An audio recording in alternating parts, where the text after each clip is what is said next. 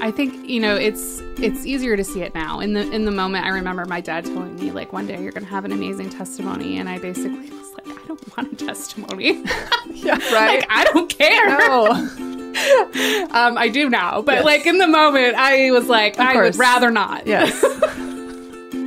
Hey, Mama, what do you think of when you hear the word success? Fame, status, and fortune? What about rocking your baby to sleep or coaching Little League? Advocating for your special needs child or mastering meal planning? Maybe going back to school or starting your own business? The truth is, success looks different for us all, and it may change depending on the season of life you're in. After finding myself in a dark place, I decided to set an example for my two boys by intentionally choosing what I wanted for my life and seeking it, even if it was scary. And now I'm so excited to bring you stories of other moms who are living out their version of success. I plan to ask these incredible women not only about their journeys, but how they are making it through the madness and the magic that we all know as motherhood. So, whether your assistant just brought you a hot espresso or you're rocking your baby on a third cup of reheated coffee, settle in and get ready for some goodness. I'm Shannon Carruthers, and this is the Successful Mama Podcast. Well, hello, Mama. Welcome back. Hello. And I have a great new guest with us this week, as always. And this one is not one you're going to want to miss. Tracy Abney is here with us. She is a mom. She is a wife. She is a doula. She is an educator, and she also is an entrepreneur owning an agency called Rocket City Doulas. So we're obviously going to get into that and talk about that this episode. We're probably going to talk a little bit on chronic health issues and on just the process that comes with being a doula, all of the ins and outs of that if you're not familiar, and just her story. So Tracy, welcome to the podcast. Hi, I'm so excited. Well, we are thrilled to have you. I can't wait to hear all the things about you. So if you want to just get started and tell us a little short version of a little more about you. Sure. So I'm originally from Michigan, but we kind of joke and say that we have been here almost our entire lives, because basically my whole entire adult life, we moved to Madison in 2004, right after we graduated from college. My husband and I are high school sweethearts. We started dating when I was 15. Oh, wow. And we have four children. We have one that is launching in just over a week from tomorrow. We're moving her down to UAB. Oh, my goodness. And we have an upcoming senior. So we get to do it all again next year. Wow. And then we have an 8th grader and a 6th grader. So I'm sure you've heard a few times in your life, wow, you must have your hands full. Yes. And then I always say, yes, I do. Yeah. Yep. How observant. Right. Exactly. Like as if four kids wouldn't be having your hands full. Right. Yeah. And my children were never the ones that like just walked in a little line like ducks. They were more like feral cats. They were just going everywhere. All the places. Yeah. Trying to keep them in line some, but there was no controlling it. Especially my fourth. My second child, who's my senior, used to say that my fourth, her name's Eliza, that there were many of her, even though there was just one.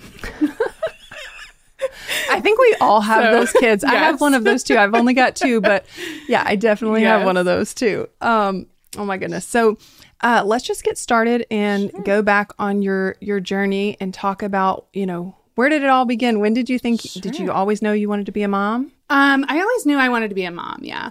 I actually just watched a video yesterday my dad posted of me when I was about age 6, and I was cooking mud soup, and my dad said, oh, who is that for? And I said, oh, it's for my four children. So from a pretty young age, I knew that not only did I want to be a mom, but I wanted to have a lot of kids. Mm-hmm. I mean, I know fours, for some people isn't a lot, but for most of the families I knew in Michigan, they had one or two children. They didn't have a large family. And it was just me and my brother. And so I knew that I wanted my kids to have more siblings, and I kind of just, knew that we wanted that larger family. Like I said, I met my husband in high school. We started dating. We knew, when we moved down here in 2004 that we wanted to start having a family right away. We had our first kid, Olivia, the one who's launching in 2005. So pretty quickly after we moved here. And her birth was sort of what birthed in me the passion to be with others and to help others through the process of birth and postpartum. So, wow. Yeah. Well, why don't you, you know, we're talking on that a little bit, but why don't you just tell our listeners, if anyone's not familiar yeah. with what is a doula? Yeah. So, I mean, there's the Google term, I call it, you know, what would pop up if you Googled what is a doula? And it's going to tell you that it's somebody who provides emotional, physical, and educational support throughout pregnancy, labor, birth, and the postpartum period. But that's kind of vague. And right. I sort of tell people one of two things. One is a primary focus of ours is to help reduce fear and instill confidence, no matter what stage of parenting you're in. And another would be to imagine it's sort of like a wedding planner, but for birth and postpartum. So, you know, you kind of had two different ways of describing it, but it's somebody who knows birth and postpartum really well.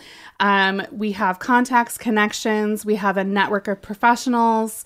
It's all about you and your goals, but we help you get in contact and you know, set you up for success in those goals. Gotcha. That makes sense. And so, I want to get more into your story, but before I do, I wanted to ask too, like, I know an answer for this for myself, but like we have this healthcare system and, you know, it walks us through all these things. Do we really need a doula? What are your thoughts on that? Yeah. I mean, can you do it without a doula? Sure. Yeah. You can, but there's a lot of stuff in life that you can do alone that are just a little bit better when you have that support system in Absolutely. Place. And that's sort of where that doula falls. Like people can have, you know, people do give birth without doulas and go through the postpartum period all the time. But those that have doulas tend to find that they enjoy that experience a little bit more. Yeah, I could totally see that. Like because I did not have a doula. I kind of looked into it for our second, but never really jumped in. But like my sister-in-law was a doula for a while, and I just loved the idea of someone walking with me. And there's so much there, and I'd get why you would be drawn to that. Yeah. But I think that there's also definitely that side of people that are like, you know, we have healthcare, we have this and that. Mm-hmm. You don't really need that. But when I know we were talking last week, 2 weeks ago, I'm trying to think when this episode will air, with Adrian about the fact that like postpartum care is mm-hmm. pretty much non-existent. Like you show up to your doctor's appointment and they're like, right. Okay, your baby's good. You look good. See you later. Good luck. Good luck in all your endeavors. I think it's so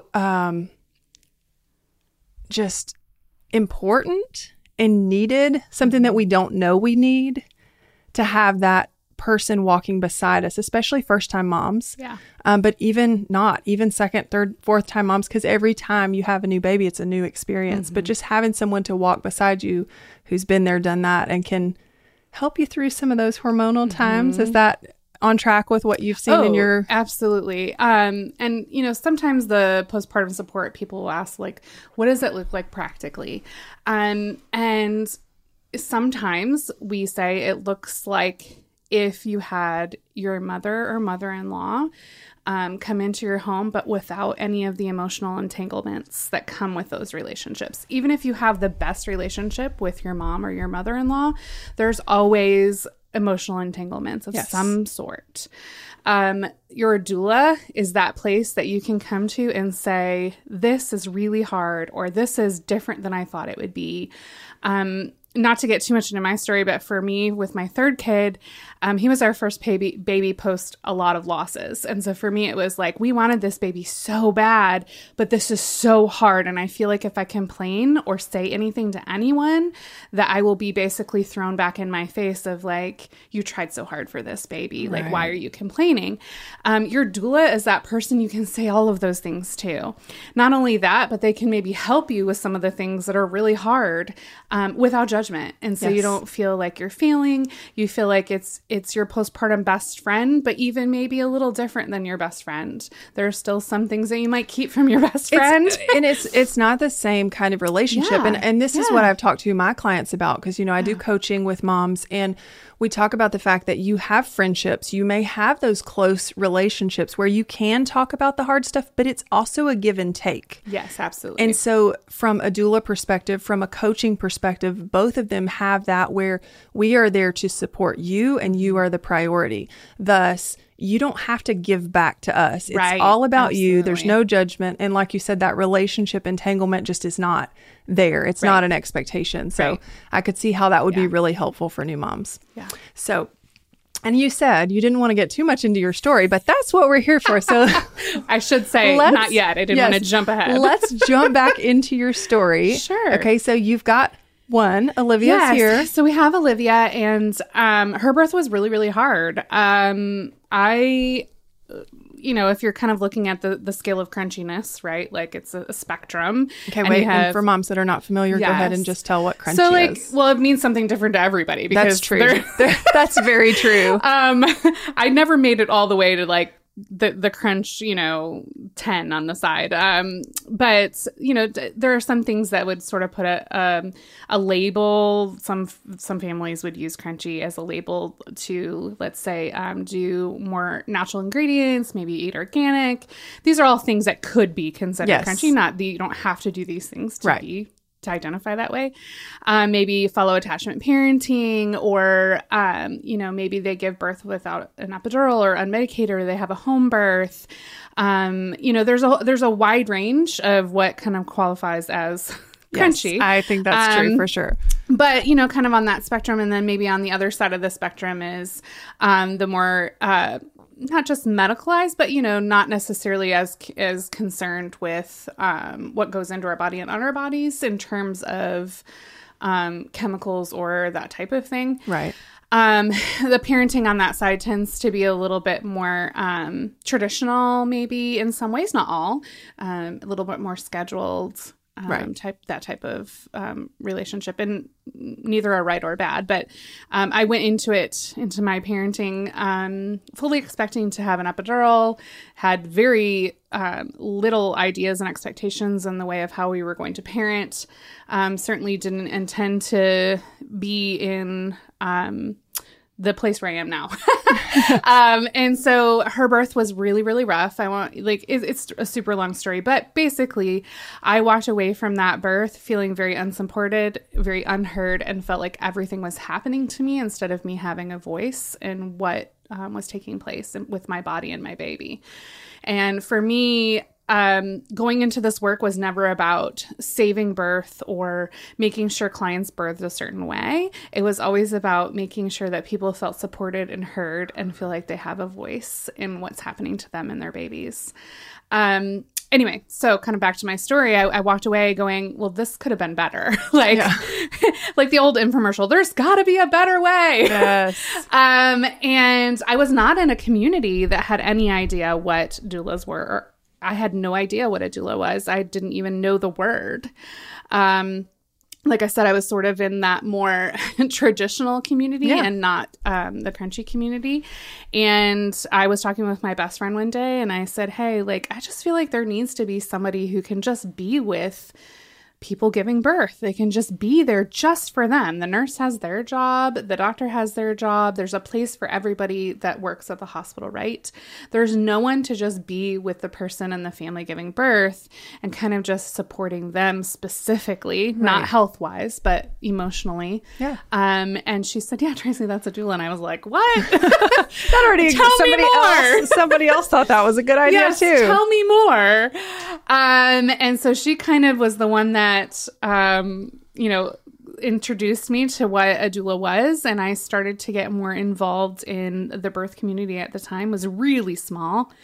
Again, that child is 18. So this was a good bit of years ago. Yeah. And so I really started to get more involved into the birth community and learning more about birth and reading everything I could. And I walked into my second birth in a much different place with a birth plan and goals of mine, and determined to have a say in what happened to me.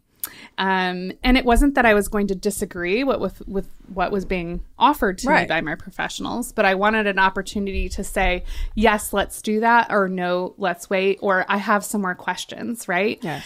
And that birth was a completely different experience, and I felt really empowered. So let me ask you this. Do yeah. you feel like you were more educated the second time around about the birthing process, or just more, I guess, emotionally prepared for standing up for yourself and being your own advocate? Yeah, I would say both. The first time I took a childbirth ed class, I read some books.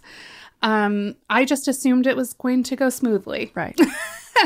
I assumed wrongly that someone was going to be with me the entire time. I didn't know that the nurse left the room. Gotcha. There was a lot of stuff about birth that wasn't taught in a childbirth ed class about the process of what happens during a hospital birth. Not that it's bad. I just didn't know. Right. Like, I didn't know what protocol was at our hospital at the time. And so there were just a lot of gaps maybe that made for an experience in which I didn't love, right? Yeah. So I would say that I definitely was more prepared just by experiencing it the first time. But also when you're in a community that constantly talks about birth, you hear a lot and you learn a lot.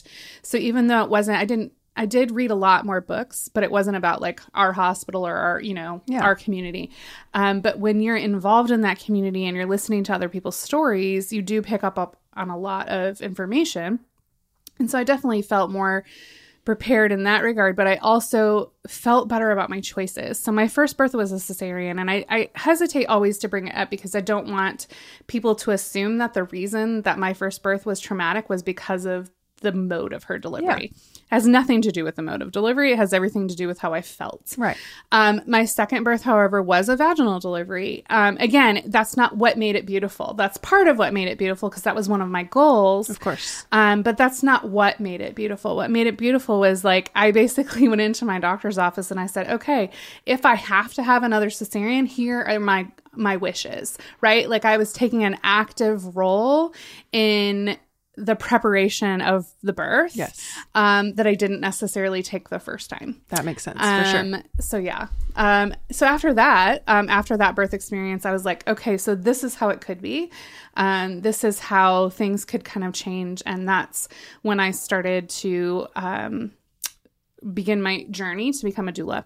At the time, there were very, very few doula trainings in existence. Yeah, because now, like, so, it's a pretty prominent thing. Yes. Like, you see doula stuff a lot of yes. places, but this was 17 years ago. Yeah, that was yeah. not very well known then. Yeah, I can imagine. Absolutely not. So, and back then I started with an organization that took about 2 years to really get my prerequisites under my belt before I even was able to attend a training. And within those few years, I will say we had a miscarriage between our first two kids, even though they are super close together. It's just, yeah, the way things happened. And then after the birth of our second child, we had 5 consecutive losses. Mm. And in the middle of those losses is when I was also trying to become a doula. And I found it super hard to navigate kind of the juxtaposition of wanting to be around pregnancy and birth and all of these things that I was learning, but also at the same time not wanting to be around people giving birth. Right. Because of my grief and the rawness of the pain at the time. Did you feel like you could express that at all, or did you feel like you kind of had to keep it down because of what you were doing? I think, and again, this was a while ago. My third baby, which I'll talk about in a minute, he's 13 and a half and he's in 8th grade. Like, this was a while ago. Yeah. I really didn't even know very many people that had a miscarriage. Mm-hmm. I mean, I knew them, but they weren't vocal right. about it. Right.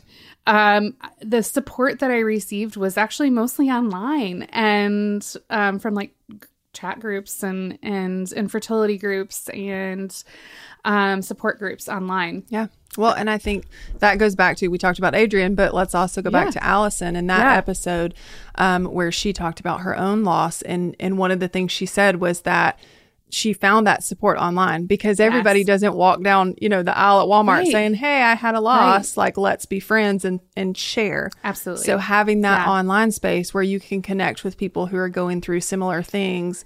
I mean, it can be, there's a lot of, is the internet good? Is social media good? There's a lot around that, but that would be one way in which I think can be really beneficial. It was a lifesaver for me. Yeah. I mean, it sounds dramatic, but it was. Yeah, no, I could see that for sure. I found a community there that was supportive and, that even was able to provide information because again, this isn't a space that, yes, we had the internet and all of those things. Like, obviously, this is online. But this is also in a space that like medical journals and things weren't readily available to the public regarding research. It was there, but it was convoluted. People weren't writing like recaps, you know, like right. that information.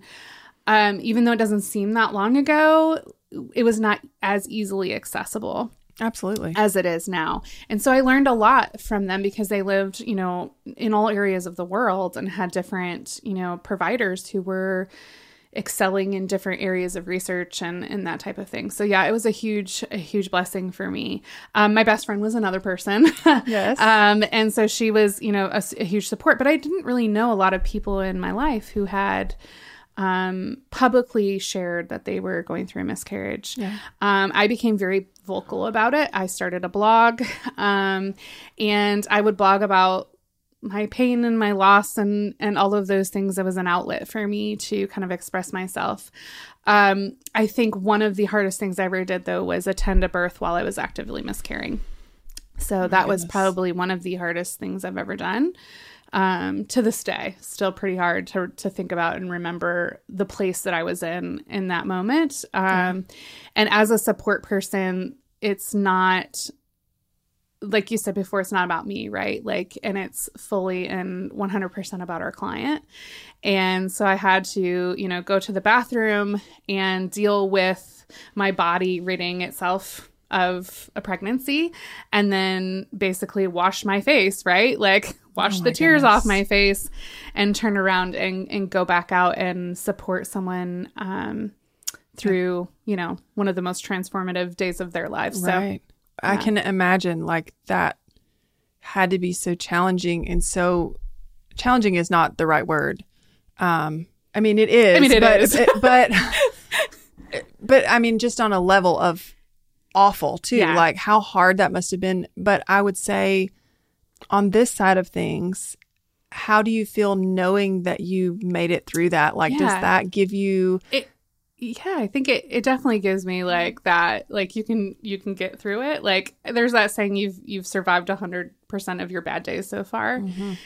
I can still feel how I felt. Like I feel it in my gut. Like I feel it in my chest. Like my body remembers, yes. you know, that feeling. But on the other side, it also, I know how many people my story has impacted over the years. And particularly this summer has been really hard for our agency regarding loss. And I don't know why. We've just had a lot of loss this summer. And I am incredibly grateful in some ways that, of course, I would take my baby back any day. Of course. But that experience, I'm incredibly grateful to be able to pull from an experience that is so incredibly raw and just pull from the empathy in that place where I was to support people as they go through loss themselves, yeah. In a way that not everybody can. And I can not only help clients through that, I can help teach our doulas how to help clients through that too. Right. So it's not even just the one client, it's me, you know, pouring that information into our doulas who can then also help multiple clients absolutely as they walk that road. So. And I think, you know, that just feeds into the fact that we talk about on here, there's so much power in your story, mm-hmm. whether you're telling your story on a podcast, whether you're telling your story to a friend or someone you've just met, right. like your story has so much power and so much impact, and you don't even think about the struggles that you're going through and how that's going to affect someone else or could affect mm-hmm. someone else in a positive way. So I think that's really beautiful that you're able to see that 360 from the place that you were to the place you are now and how that can be helpful to others. I think, you know, it's easier to see it now. In the moment, I remember my dad telling me like, one day you're going to have an amazing testimony. And I basically was like, I don't want a testimony. Yeah, right. Like, I don't care. No. I do now, but yes. like in the moment I was like, I would rather not. Yes. I could see that. Yeah. That makes sense. So, yeah, kind of getting back into our story. So, my process took me a few years because we were going through loss and it was a little bit slower than maybe most people's journeys to becoming a doula would be. And I officially went to, a doula training, and that month, we were doing a bunch of like experimental type of treatment with our infertility specialist. And the month that I took my in-person training was actually the month that we conceived what I call our keeper baby, which is baby number 3. And so that was kind of special. It just was like a little bit of confirmation of, I mean, you know, not to say that because I signed up, that's why we got pregnant. But it was like that both of those things were meant to be. Yeah. They weren't, you know, excluded from each other. I did several births while I was pregnant. I got to attend my best friend's birth 10 days before my own baby was born. Oh, wow. So that's always kind of fun. You know, I remember walking in and then being like, which one of you is in labor? Because I was also gigantic because I had a lot of fluid. So like she was much further along than me, but whew, yeah, I'm sitting here thinking like of me being, you know, that close to delivering. And would I have been able to offer the support of like, you know, pushing on back or doing, you know, bending down to do the things that needed to be done or, you know. And the funny part is I actually missed the actual birth. Oh, did you? I did because she went so fast. It was an induction and I came in. It was her 4th baby, mine 3rd. Gotcha. And I came in and got her all settled and, you know, got her through a bunch of contractions or, you know, helped her. She really did the work, not me. You know, she got through a lot of labor and then I actually had to run and get an ultrasound because, again, I was measuring large. So they were monitoring his kidneys and all that stuff. So I had to go run and get an ultrasound in the same building. And so I was like, I'll be right back. And then she texted me a picture and was like, guess who's here? And I was like, ah! Oh, no. So I did actually miss the actual birth, but the rest of it, I was, you know, my belly and her belly. And it was, I mean, it's one of the sweetest things now. Like, you know, she was one of the first people to meet my youngest. She was at my youngest birth, and I was one of the first people to meet 2 of her babies. So I love that. Yeah. So cool. So then you have... Yeah. So then I have baby number 3, who's Isaac.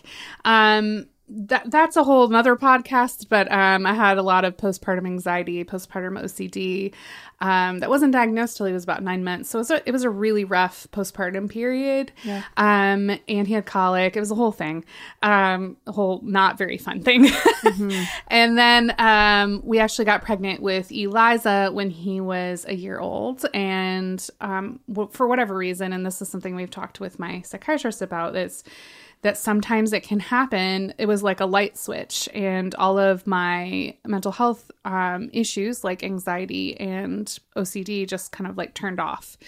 And I had a very uneventful pregnancy with her. And after she was born, I took maybe another 6 months off for maternity leave. And then really began my career as a doula in earnest. So before that, I had some births. I think maybe by the time she was born, I had like maybe 15 or so. But after I came back from maternity leave when she was born is really when I sort of started really kicking things into gear and seeking out more clients and, you know, kind of putting my all into it. So how is that with this time frame when you've got 2 little babies, which to me means not a lot of sleep. And then, you know, deliveries tend to happen oftentimes in the nighttime. Yeah. Yeah. So tell me about that time frame. And were you very well rested? And no, especially because Eliza didn't sleep through the night until she was like 2.5. Yeah. Oh, yeah. It was a long time. And she never slept well until she was older. So, yeah, I think, you know, that song that's like Young, Dumb, and Broke. I think I just didn't really realize that I knew I wasn't sleeping. Right. But it's a different level than now. If I had that same type of schedule now, it would not go well for me. Yeah. But at the time I was, you know, I was still, I mean, when I had her, I was 29. So, you know, it was still pretty young, had a young body, young brain. Just go. Great. Right? But it actually worked out well because my husband's schedule was, even back then, was semi-flexible. Okay. Where he could sometimes work from home if needed, even back then. And so sometimes if I had a birth in the middle of the night, I might be back before everyone got up, or I might only be gone for a few hours and my husband could take them to preschool. You know, so it actually worked out really well for our schedule at the time. Yeah. Because especially if they went in the middle of the night, right? Right. Like, right. Yeah. I think the hardest part back then was more so when births would take a long time, not so much like if they were an average amount and it just happened to me in the middle of the night. It was more like the ones that were 48 hours, 52 hours. And if the 52-hour person is listening, they know who they are. Oh my goodness. Bless your heart. Bless you. But, you know, it was more of those labors that were really hard because I would be away from them from a really long time. Yeah. I also breastfed for a long time. So, you know, like pumping and all of that jazz and keeping my milk. And that was more difficult as they were little. You know, that as they got older, obviously that became easier, but just being away for a long time. Yeah. And talk to me a little bit about, because you said your husband was there to help with all of that. What was that like, having that support? Because I think a lot of the times it's really easy for us to go, well, she did that, I should be able to do that too. Mm-hmm. When maybe we don't have the same support system. So, you know, how much was support for you? An impact in the way that you were able to do your business at that time? I couldn't have done it. There were two people that were really instrumental. One was my husband and the other was my mother-in-law. Because my husband also had what we jokingly refer to as the doula version of an engineer job, or engineer version of a doula job, either way, where, you know, he travels a lot and we never know how long he's going to be gone or when he's going to be home. Or for sure when he has to leave. Like, it moves all the time. He's not really sure. It could go fast. It could go short. You know, it could go long. It could, you know, get delayed. And so I think some of that provided him some empathy for me of not really ever knowing for sure when I would go or how long I would be there or when I would come home. Right. If he had maybe a little bit more structured travel schedule, maybe he wouldn't have been as understanding. I think he would have, but you know, there's a possibility. I do think having his particular job gave him some understanding. Yeah. That some people don't have. And then my in-laws moved from Michigan about maybe 2 years after my second one was born. And so my mother-in-law would, if my husband was out of town, would, you know, come over if she could to watch the kids in between other types of childcare. Yes. My kids' MMO was really vital in supporting. They would let me drop in my kids on days that they were not scheduled to go. Oh, wow. For a fee, but like still. Yeah, like, no, but that's really helpful. Yeah, it was so helpful. You know, I had friends that would pick them up or drop them off to MMO. And you know, for those moms that are not familiar, MMO is like Mother's Morning Out. Yeah. Yeah. So drop them off for like 9 to 1, you know, sometime in there. Yeah. And, you know, they would run and pick them up and then keep them at their house for an hour or two until somebody else could come and get them. So yeah, I definitely, my support network at the time was really vital in my success. It would be really difficult to do the job of being on call if you don't have that system in place. And I just think that that's so important that we put that out there, because so often we see these, like, you know, extremely successful women in certain ways, but then we don't, and we're like, well, how can you do it all? But we don't look at the fact that they have all of these people helping to allow them to do the things they're doing. Yeah. And I think that is just important to remember, like, you can't do it all. No.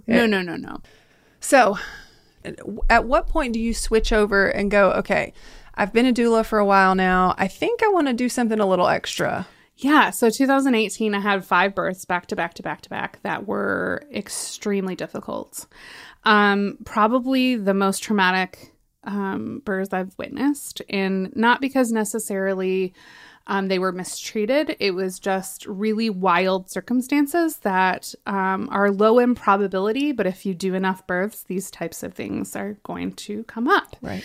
That's why, like, a lot of providers who do this every day, like who attend births every day, are going to have a lot more trauma, you know, in terms of witnessing things that are really hard, because of just their exposure, right? Yeah. The more births you do and the more births you attend.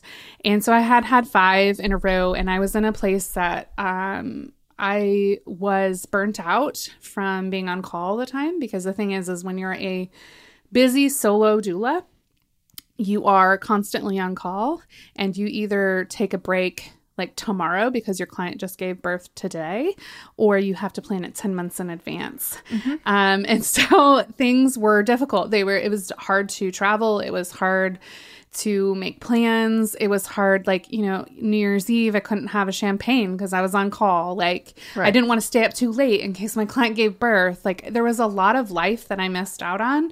I mean, I loved serving my clients. So don't hear me say, like, this is not a complaint to those clients in that time. It just being on call that long does start to wear on you in some ways. Yeah. And so in 2018, after those really hard births, I kind of just had a come to Jesus moment with my business and was like, something's got to change. I don't know what it is, but something has to change. And so I was exploring kind of three options.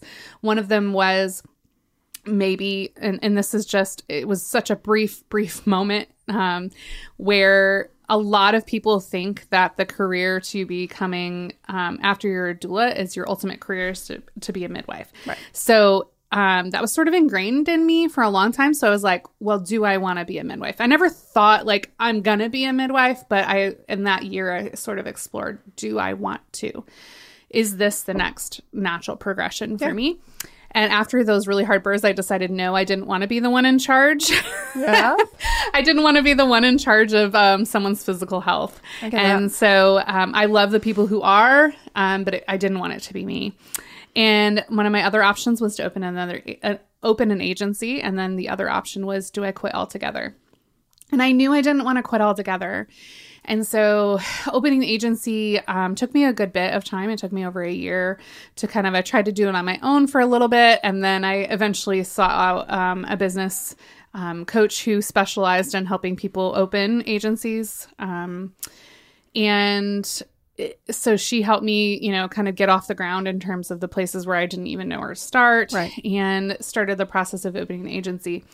The agency model for me was really to alleviate the stress that being on call puts on you, and hopefully create some sustainability in the career. Most doulas, like, lifespans of their career is only 2 to 3 years because of how taxing it is. Yeah. It didn't make sense to me that I would pour all of this time and money and years into this work only just to walk away because the on-call was too hard. Right. And so that was sort of my purpose in opening the agency, was to create sustainability and to also offer clients things that were not available to them because of the solo doula model. And in creating that, the agency model and the way that we do birth support is drastically different than the way I did it as a solo doula, in order to kind of meet those goals of supporting the client more, but also creating sustainability in our doulas and to prevent them hopefully from burning out and to have just kind of better, more well-rested, well-rounded doulas. That's awesome. So how long did that transition? I mean, you're a business owner, so I'm sure you're learning constantly, because I feel like yes. Once you get one thing under your belt, then it's just something else to learn. Yes, it is. How long, or was there a period where you kind of felt like, okay, like, this makes sense, I'm doing the right thing, I'm on the right path, or did you question that for a while along the way? Oh, I still occasionally question. Yeah. Doesn't everybody? Yes. And you're like, okay, is this am really I supposed to be doing this today? Yes.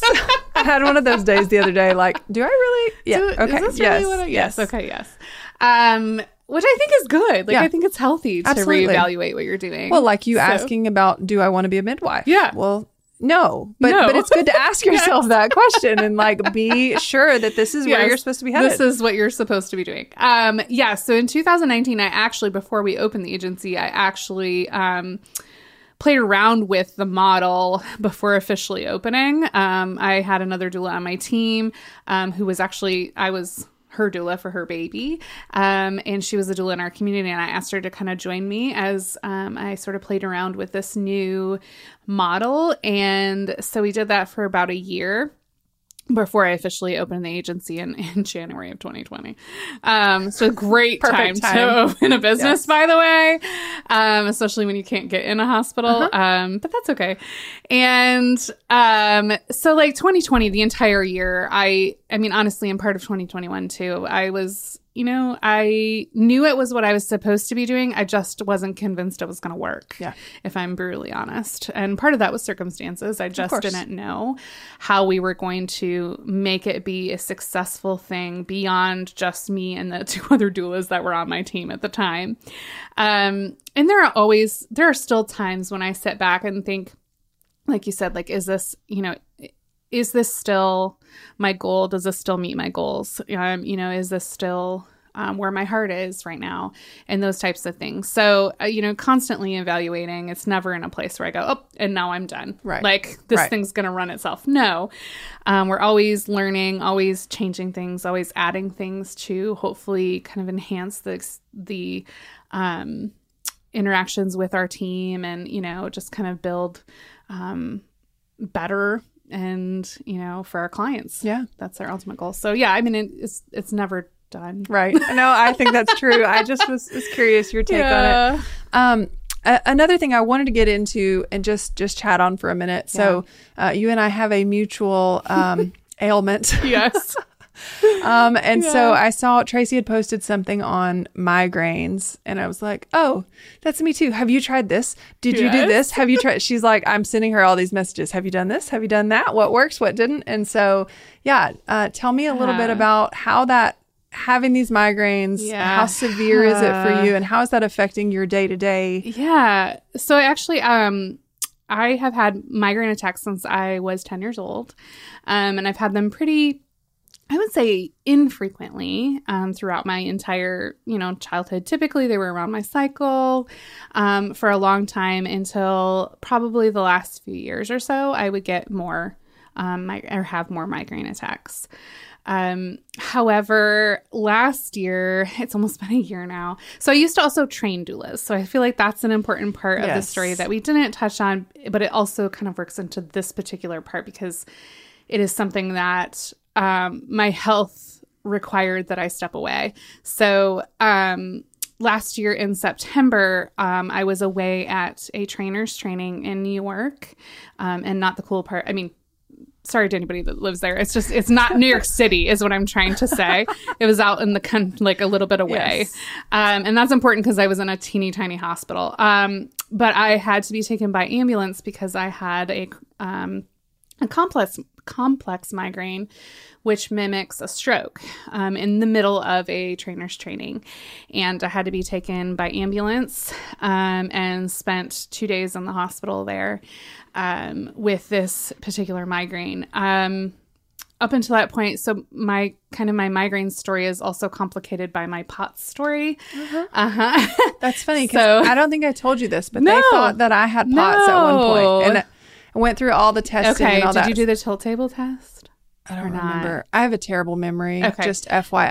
Like, yes. It's awful. So I'm scheduled to go up to Vanderbilt in 3 weeks or so to have a tilt table test to have the official diagnosis of POTS. Gotcha. But I've also had those symptoms since 2018 as well. And I feel like POTS is not as common because I just jumped in like, oh my goodness, I had that. Yeah. So POTS is postural orthostatic tachycardia syndrome. So essentially, like when you're standing, your heart is beating faster. So it's been sort of it's been a very frustrating year and a half of trying to figure out medications. And I'm sure with migraine treatment, like you have to fail so many before your insurance will approve other ones and all of that stuff. I just had an incident this past month where I'm now on a monthly injection for preventative of migraines, and my injection came late, and as I get closer to when my meds are due, I have more migraine attacks. So it came late and it was defective. So I went and did the injection and all the medicine just like blurp fell out. Wow. And so I had to spend a morning on the phone with the pharmacy and then the manufacturer and then the pharmacy and then the manufacturer, and then it took them 2 weeks to get a replacement.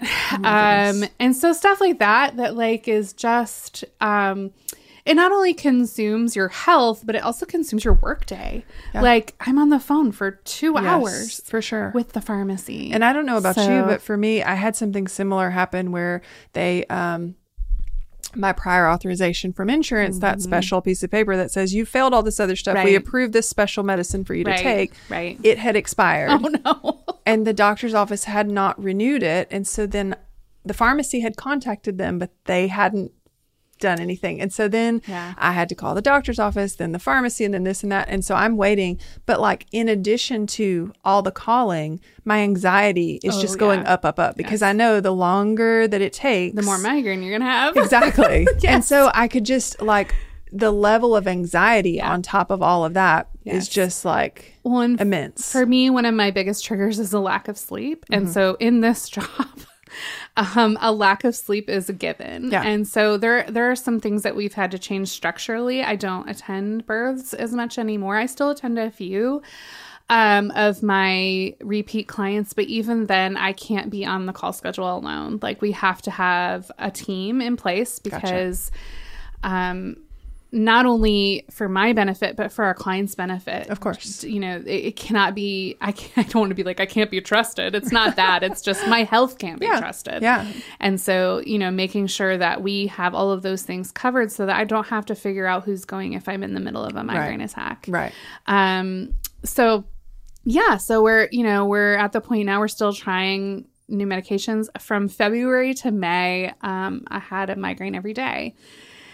And I remember telling my therapist towards the end of that time period, so I was still having migraine constantly. It was 24/7 between February and May.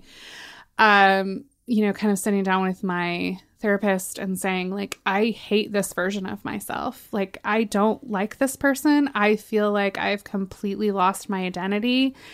And not in the same way, like, okay, I used to be a runner and then I had knee surgery and now I do other activities. It was more like my personality was changing because I was always sick. I never felt good. I never felt happy. Like, just in a very, very dark and kind of depressed state of just being constantly in pain. And not being able to figure out, you know, how to make it go away and how to function, because functioning with migraine, especially during that time, like, losing my words was that's still a big thing for me, but during that period of time was really hard.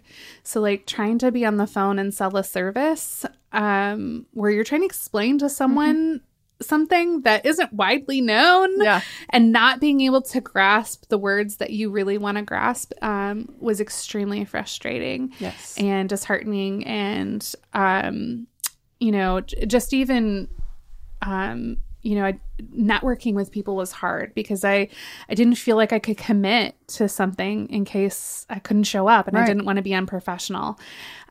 So that, you know, just stuff like that in that time period with my business was super hard too. And, you know, it's just, thankfully when we changed my meds up, the new medication does help. And at least in between my migraine attacks, I'm mostly headache free. So there's a more definitive line between migraine and not migraine, which during that time period, it was like always at least a level 4. I understand. Oh. So, you know, it definitely slowed things down, but my team was so, they are really amazing and understanding. And I'm always very transparent with them as well. Kind of the same thing with my miscarriages. Like, I'm very open. I don't hide things because I believe that watching someone else go through something, like you said, you don't know of anybody that had the migraines until you post something and then they say, oh, me too. That's the only way we know that we're not alone is if someone says me first. Right. Like, somebody has to be the one that says, yep, this is really crappy. This is what's happening, for other people to say, oh, me too. Right. And I have no doubt, like, moms listening are going, oh yeah, that's me too. Like, and that was why I thought it was really important that we at least like bring it up and say, you know, it is relevant. And so many people struggle with this and it's so frustrating. I mean, we could talk all day on this because there's so much.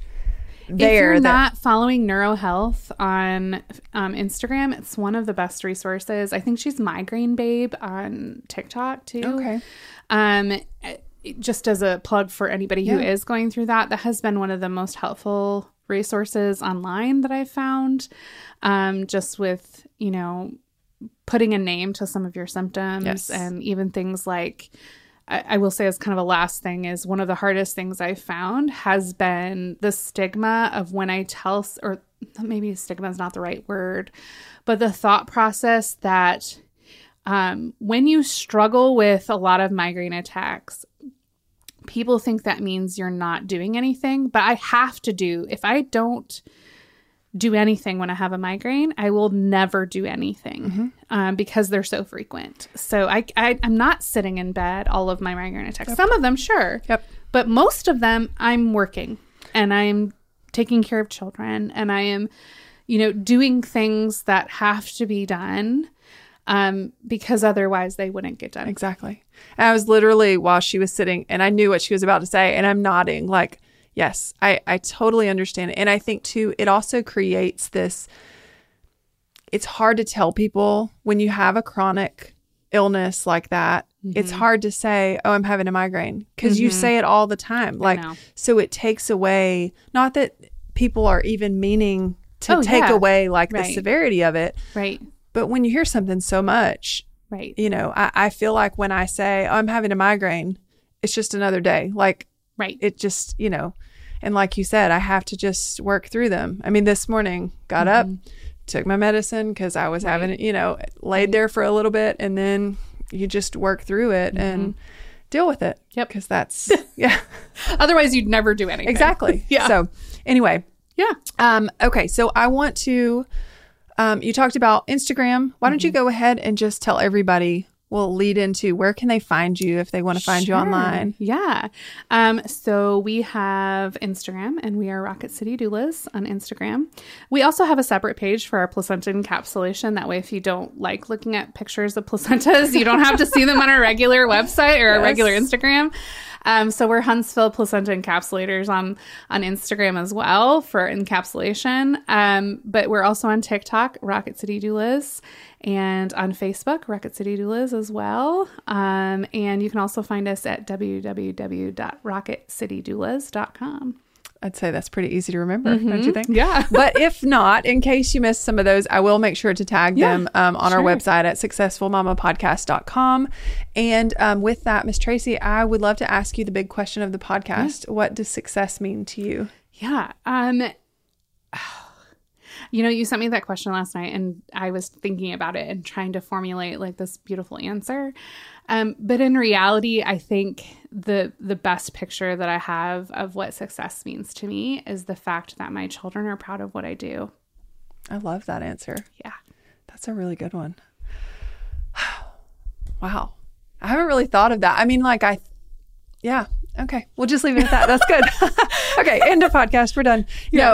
Okay. So I always do some quick rapid fire questions with my guests at the end. So the first one is, what is your coffee order?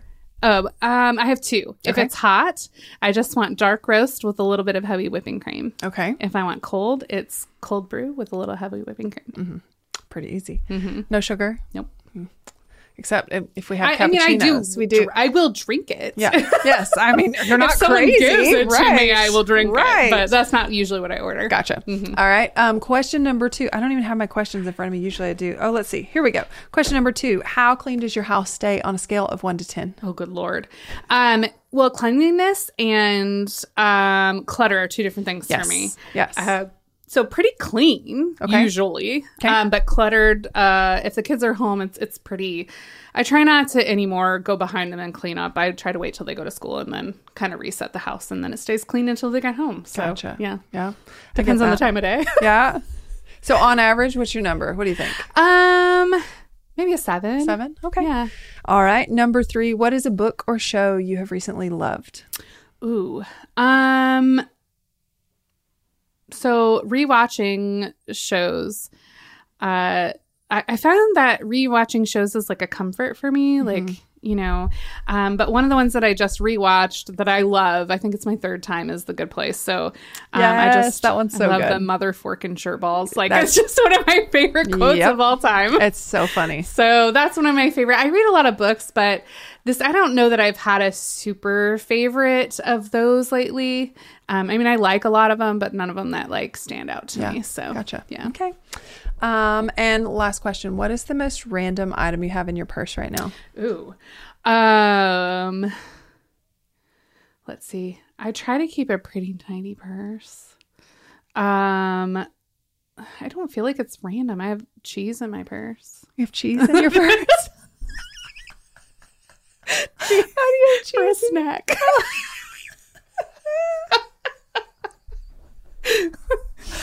Don't you keep cheese in your purse?